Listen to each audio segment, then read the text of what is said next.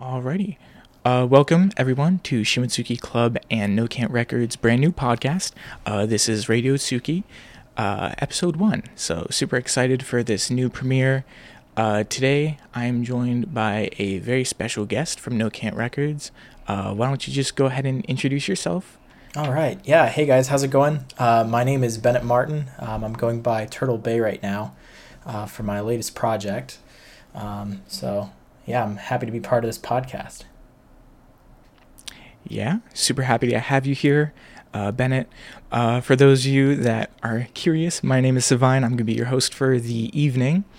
So I guess, Bennett, let's just get started and move right into the questions for you. All right, sure. Your alias is Turtle Bay.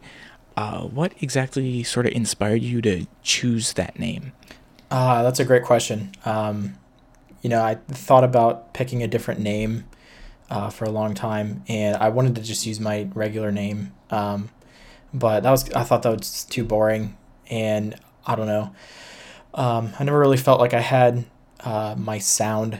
I didn't really feel like I had anything that I could put my name on it, so I figured I could always start making music under a moniker and then change it if I ever got tired of it.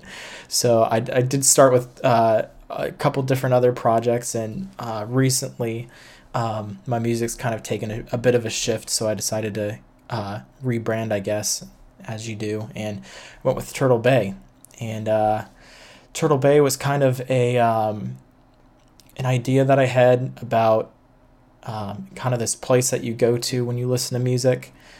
Growing up, I always used music as kind of an escape, so every time I listen to something, I always kind of imagine being somewhere else or getting out of a bad situation at home or at work or whatever it was. So Turtle Bay was kind of my my vision of that place you go to when you're listening to music. So that's kind of what that was. Yeah, that's pretty awesome backstory. I think everyone can agree that music is sort of that getaway for them. I know personally. Yeah, kind of like my personal happy space. Yeah, absolutely. And for those of you listening, maybe curious, Turtle Bay has written music under quite a few different aliases. He has been in the music industry for, 11 years now? It's been quite a while. It's been 10 or 11. Yeah, I think I started in 2010. Okay. Yeah, so he's definitely been here for quite a while. He knows his way around the mixing board and the instruments. So, yeah. Yeah, I know my stuff. Yeah. He really, really does. So, please, if you guys have... At least I like to think so. If you guys have any questions for him, feel free to drop them in the questions chat.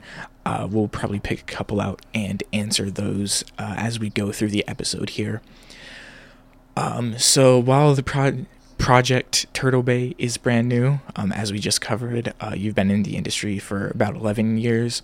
When you first started writing music, what were your thoughts? What were going through your mind while you were doing it? Were you nervous? Did you feel like it wasn't going to go anywhere? That's a great question. So when I first started getting into writing music, I guess, and producing, I guess I had no idea what I was doing. It was kind of scary. I started when I was really young, playing piano by ear, and I kind of have always been able to do that. But when I was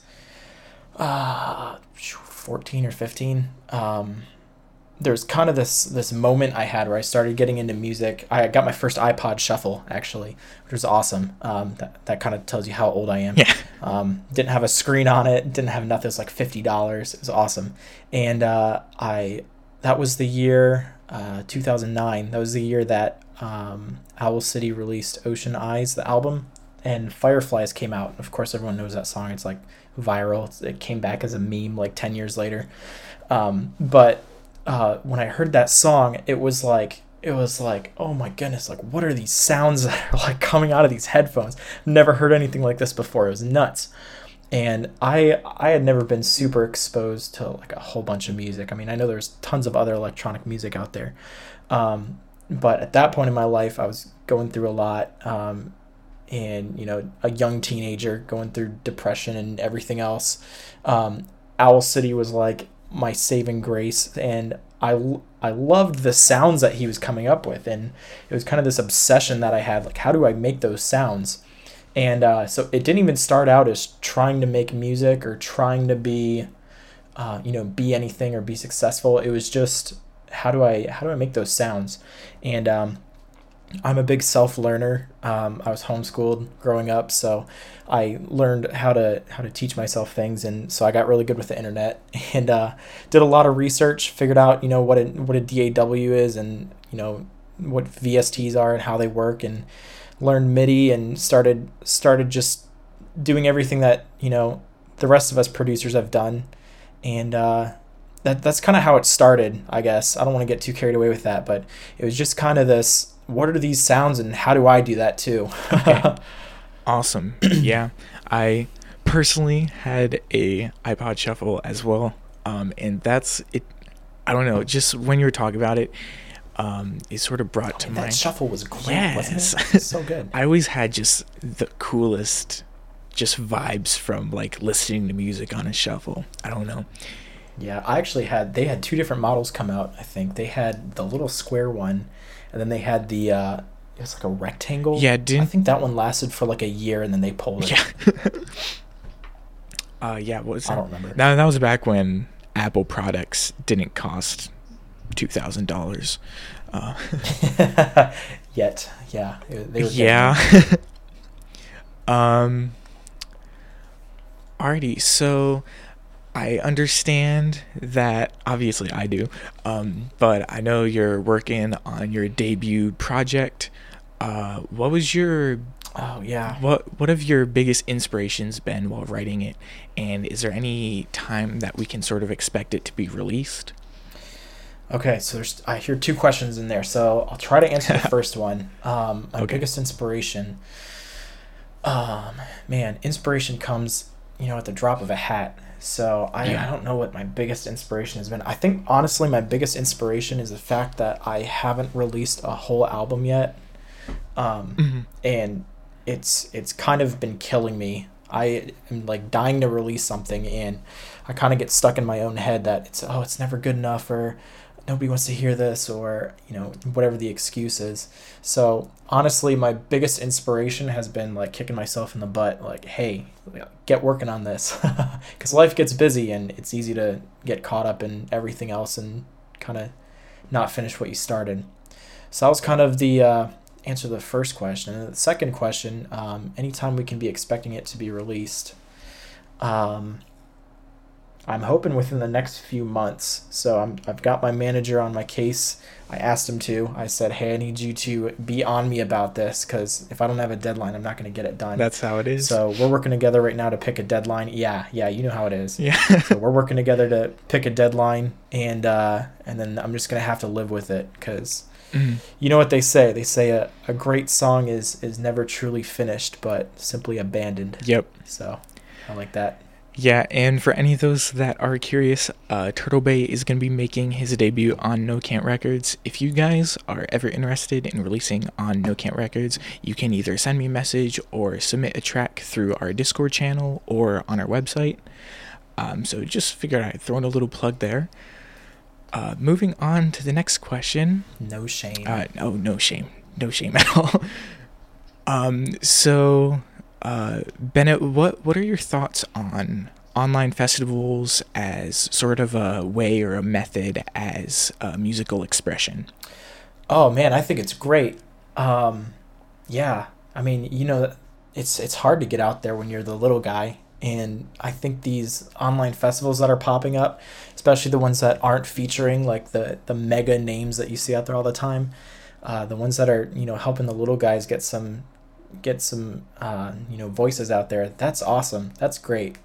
And I'm honestly surprised it's taken this long for these online festivals to start getting popularity, but definitely it's I think it's amazing. Yeah, it's great. Yeah, I definitely totally agree with you. And this is going to sound like a plug, and I totally don't mean it to come across that way. Oh, that's fine. One is your podcast. I mean, yeah.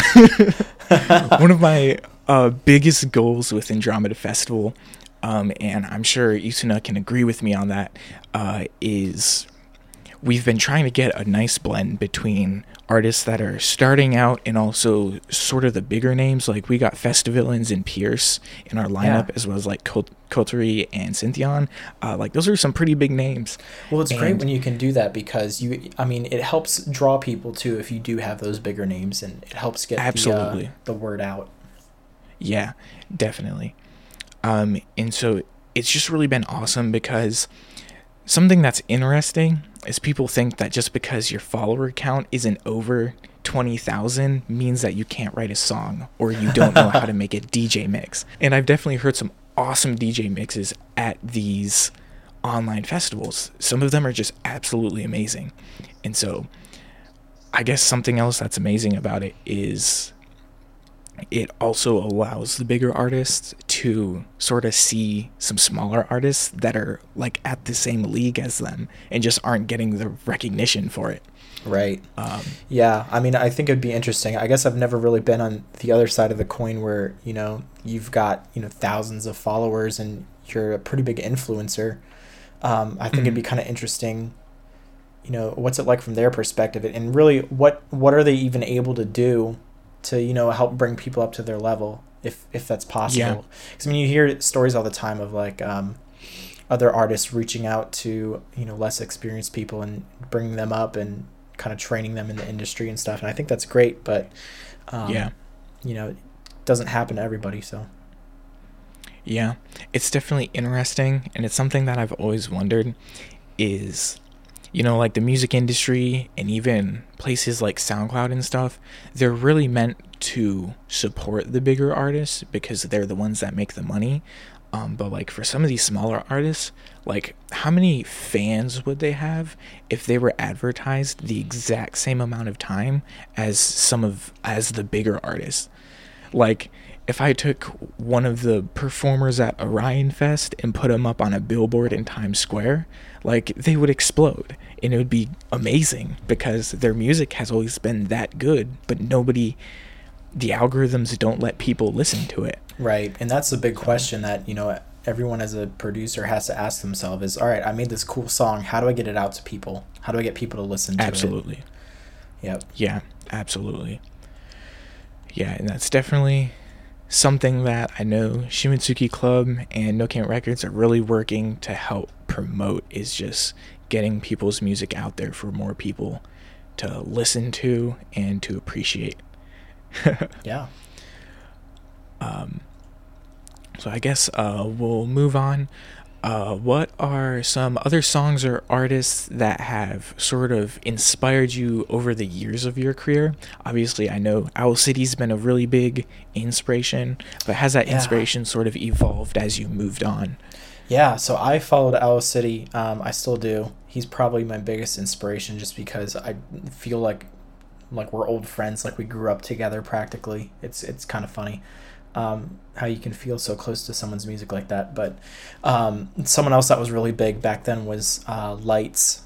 Love her music. She's changed quite a bit as an artist, but back then she was still very much synth pop, kind of electronic. I always liked that kind of genre. So she was a big one for me. And Madeon nowadays. Madeon, how do you say it? I actually looked it up. I think it's Madeon. I couldn't get it. Yeah, I think it's Madeon. I had to look it up before the podcast. Oh, well, we got the chats blowing up. Yeah, let's go. Oh, no. Controversial. All right. His music was great. I think he, what was his album? Was it Discovery? I'm going to botch this. I can't remember names. Adventure, that's what it was. Thank you. I was thinking of Daft Punk. There we go. You're welcome. Adventure. When that one came out, I was like, man, this is great. And I had that feeling again that I mentioned before about listening to Fireflies, where it's like, what are these sounds? How is he doing this? Like, this is some crazy stuff, and he's mangling all these samples, and he's got these vocal chops in there, and his vocals are all mangled and all this other stuff. It's like, man, this is awesome. And it kind of helps you stay focused on what you're doing and get back into your music. So, there were a couple big ones for me. Yeah, I definitely love Madeon a ton. I mean, so personally, I spend most of my time just listening to dubstep. But every now and then, I'll pull up a Madeon song, and I'll just listen to that on repeat for a day. And it's just got, it just sort of defines that day, and it's just such a good feeling. Yeah. And it's pretty awesome.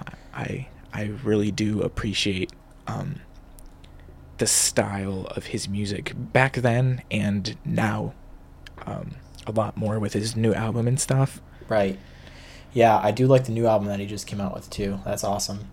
I think it's funny too how, you know, when you're listening to music, and then you kind of go back, I guess a few years later, when you go back and look at the music you were listening to at the time and the music that you wrote at the time, and it's kind of funny to see how it shaped your music and how you started writing after that, or how it influenced you. I think that's always interesting. Yeah.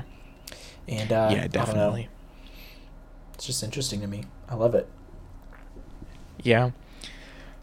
It's kind of interesting when you mention like music you listen to, like before you start writing and composing.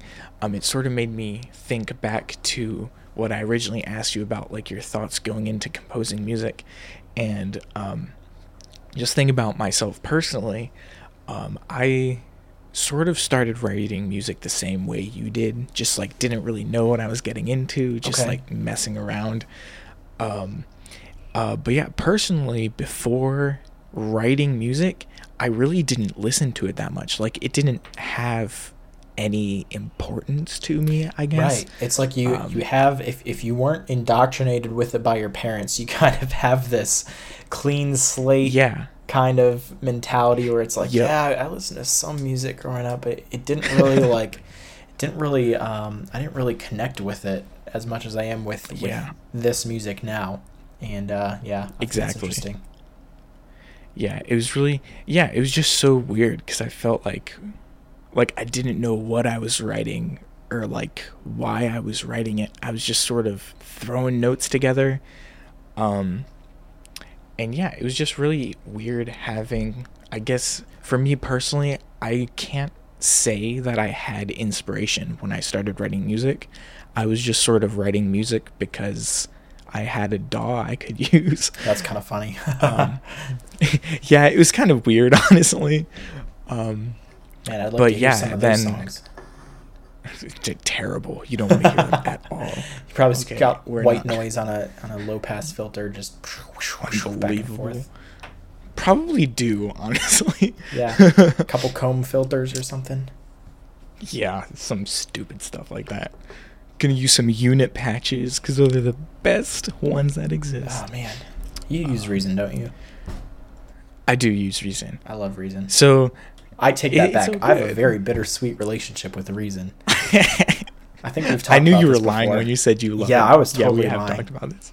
I used to love Reason. And then all the other DAWs they're getting updated. They're getting all these different features. Like, what's the one that Reason 11 just got? I haven't upgraded to 11 yet. The one that you've talked about in the past is the... allowing for slopes when you're doing like curve fades, curved automation. Yeah, that should have been a feature years ago. Oh yeah, and they just implemented it. Absolutely. Oh, it makes me mad. We don't need to get into that. No, that is a topic for another day. Hey, I mean, I don't mind. I think it's fine. Man, what was the other one? It took them forever to put audio recording in Reason too. What was it? Audio version recording 8? I think it was 8. I think it was 8. Because I remember you and I... So for you, those of you who don't know, Bennett and I have known each other for like basically all our lives. And so we both use Reason. So I was usually one or two versions behind him. Because, I mean, I was younger than him. I didn't really have a job at the time. So I was a couple versions behind him. So he would write something, and I'd be like, oh, how'd you do that? And he'd be like, oh, it's this, this, and this. And so when he was recording vocals and stuff, I wanted to do that, but I couldn't because my version didn't have vocals. Which is ridiculous. Recording in it. Yeah. Yeah. It was funny because I always told myself I was going to switch to a different DAW, and it was always that classic, well, do I switch?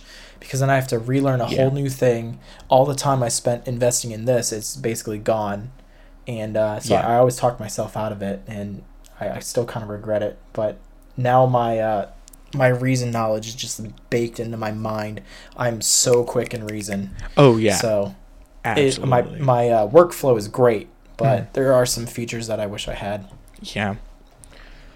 And I mean, I have Ableton now, which I plan to probably use with like live mixing and stuff. But yeah, Reason is still my primary DAW for now, until I get more comfortable with Ableton. Yeah, the big question for me now is if you upgrade to Reason 11, you can get the VST plugin, the rack. Yeah. Which is basically taking Reason with you, which is awesome. Oh, yeah.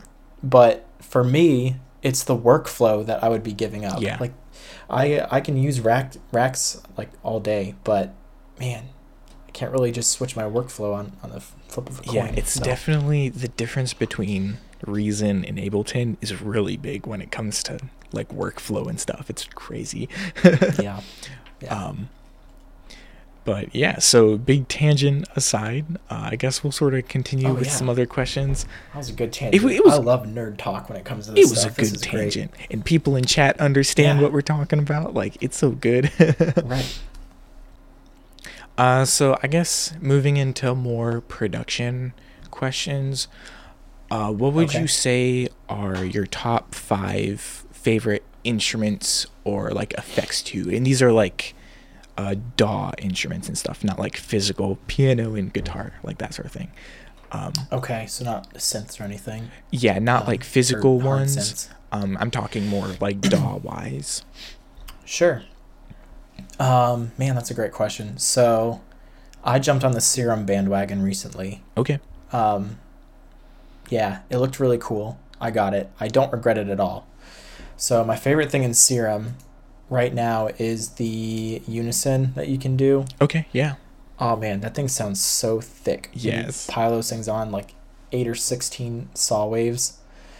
And I love just spacing them out in the stereo field just a little bit.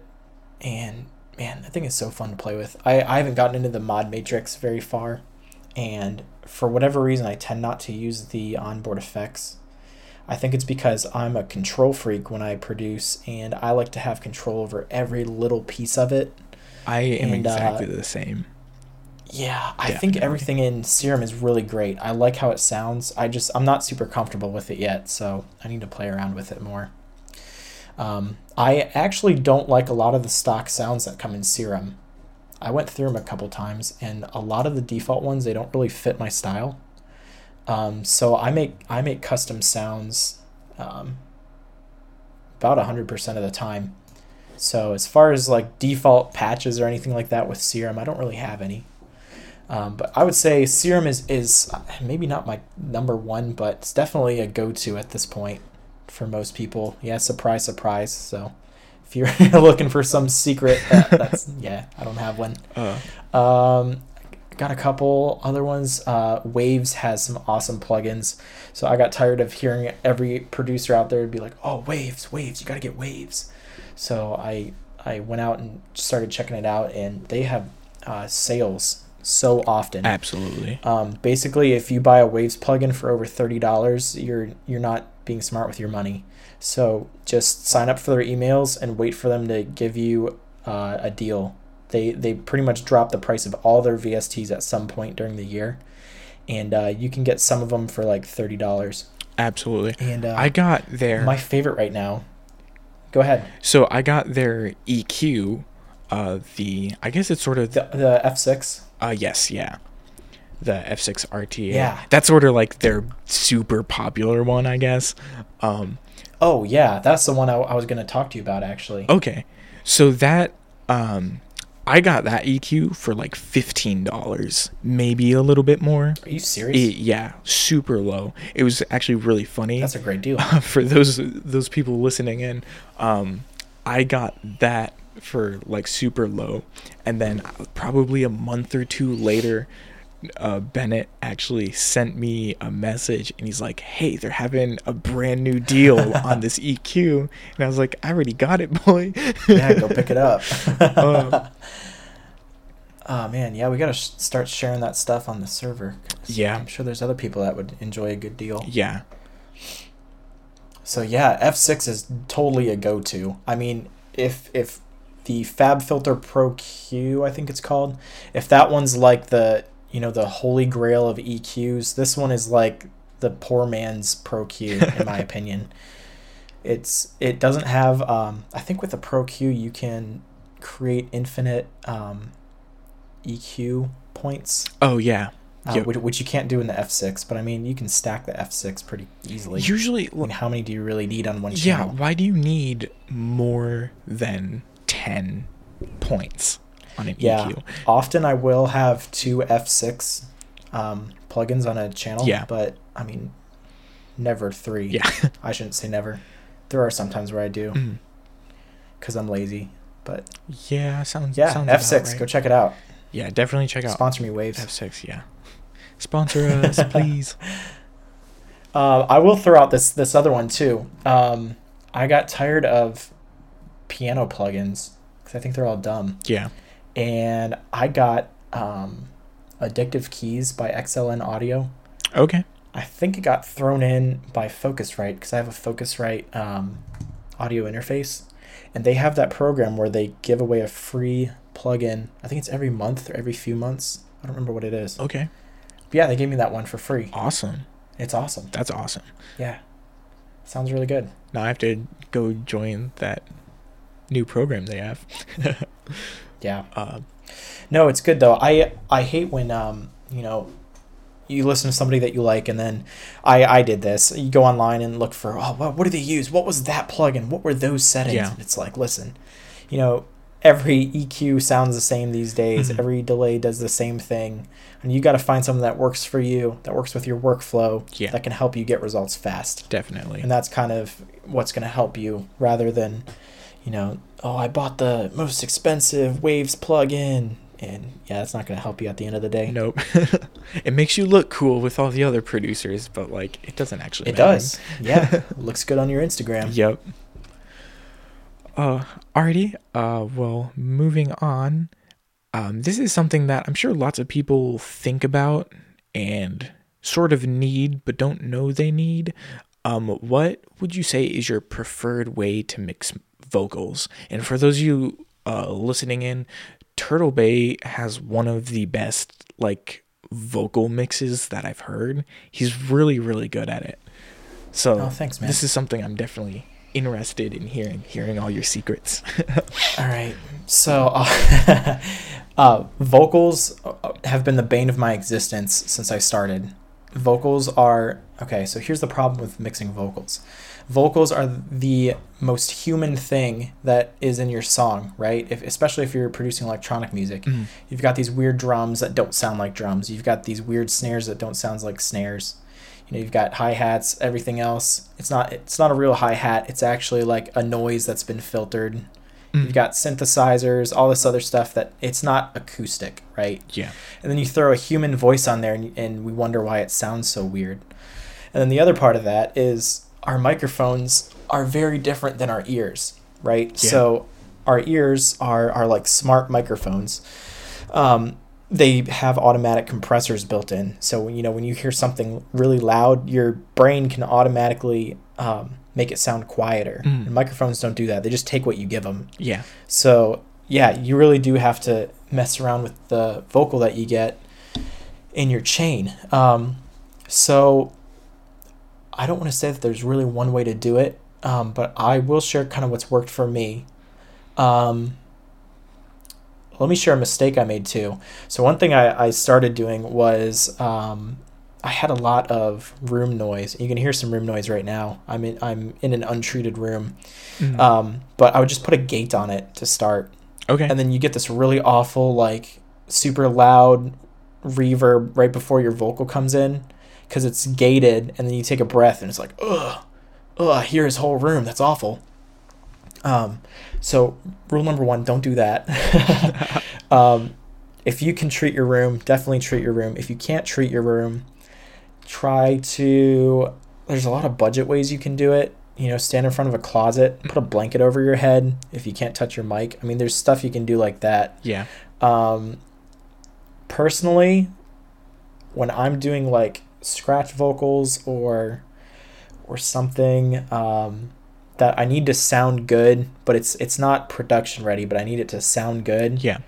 I just try to get closer to my mic and then, you know, cut off the ends of the audio where you can. Mm. And that way, the mic is just picking up your voice and it doesn't get as much of the room around you.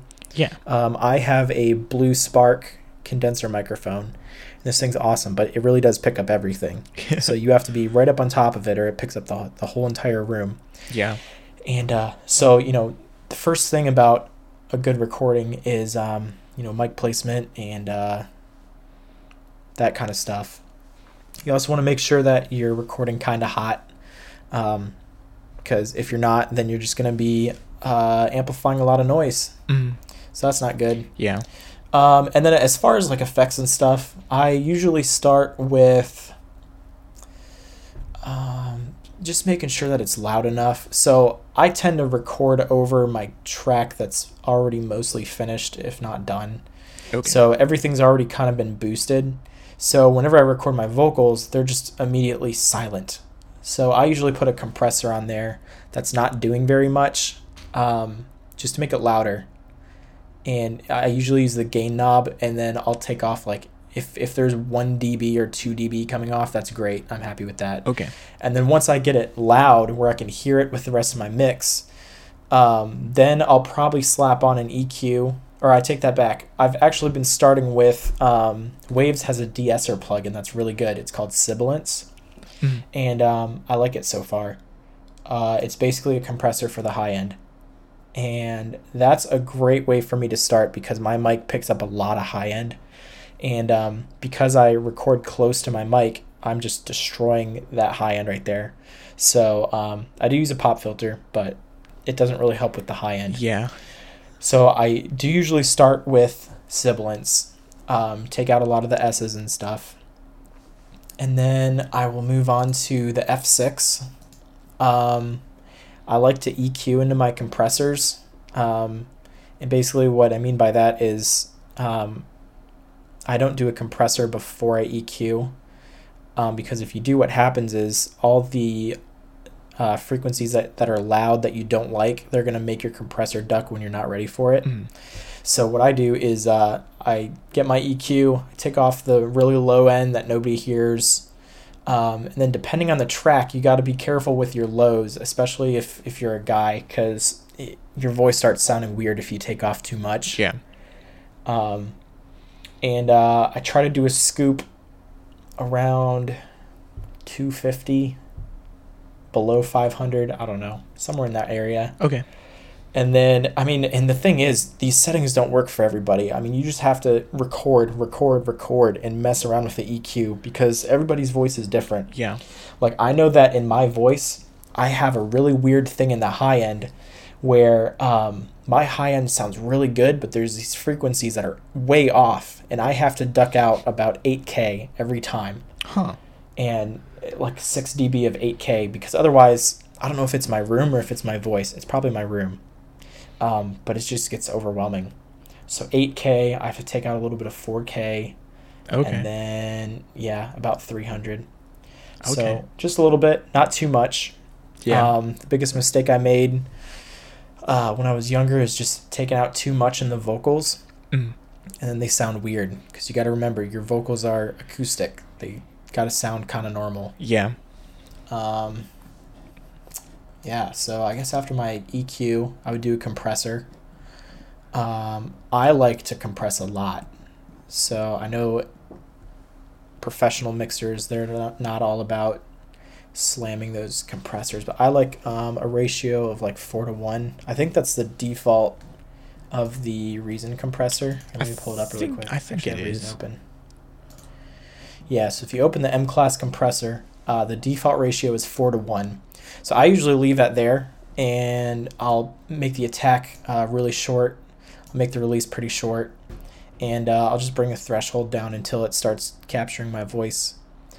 And then kind of at that point, once you know you've got everything, you've kind of caught it in your hand, it's in your mix, then you really just have to listen to the rest of your song with your vocal and listen to, hey, where are there things jumping out? Maybe I need to turn that down, or where is this not working? And then if you find out, man, this recording was kind of really bad, you just got to re-record. Mm-hmm. Yeah, I guess. Did you want to talk about effects too, or just kind of the main channel strip? We can talk about a couple effects if you want to. Okay. Yeah, I mean, I do use a lot of effects in my music, so I guess that would probably be helpful. Mm-hmm. I started doing parallel processing. So pretty much you've got your main track that's just a dry vocal, and then you've got a copy of that that's playing with completely wet effects. So I usually have my delay and my reverb on a separate channel, and I learned this reverb trick recently that's really awesome. Pretty much whenever you reverb something, you basically roll off like all the low end and some of the top end, mm-hmm. and you get this really cool hollow sounding reverb. So that helps with my mixes quite a bit, just to clean up some of the mud. Okay, that sounds really cool. I'll definitely have to mess around with that in the future. Yeah, it's good. But yeah, so that's going to be all for now.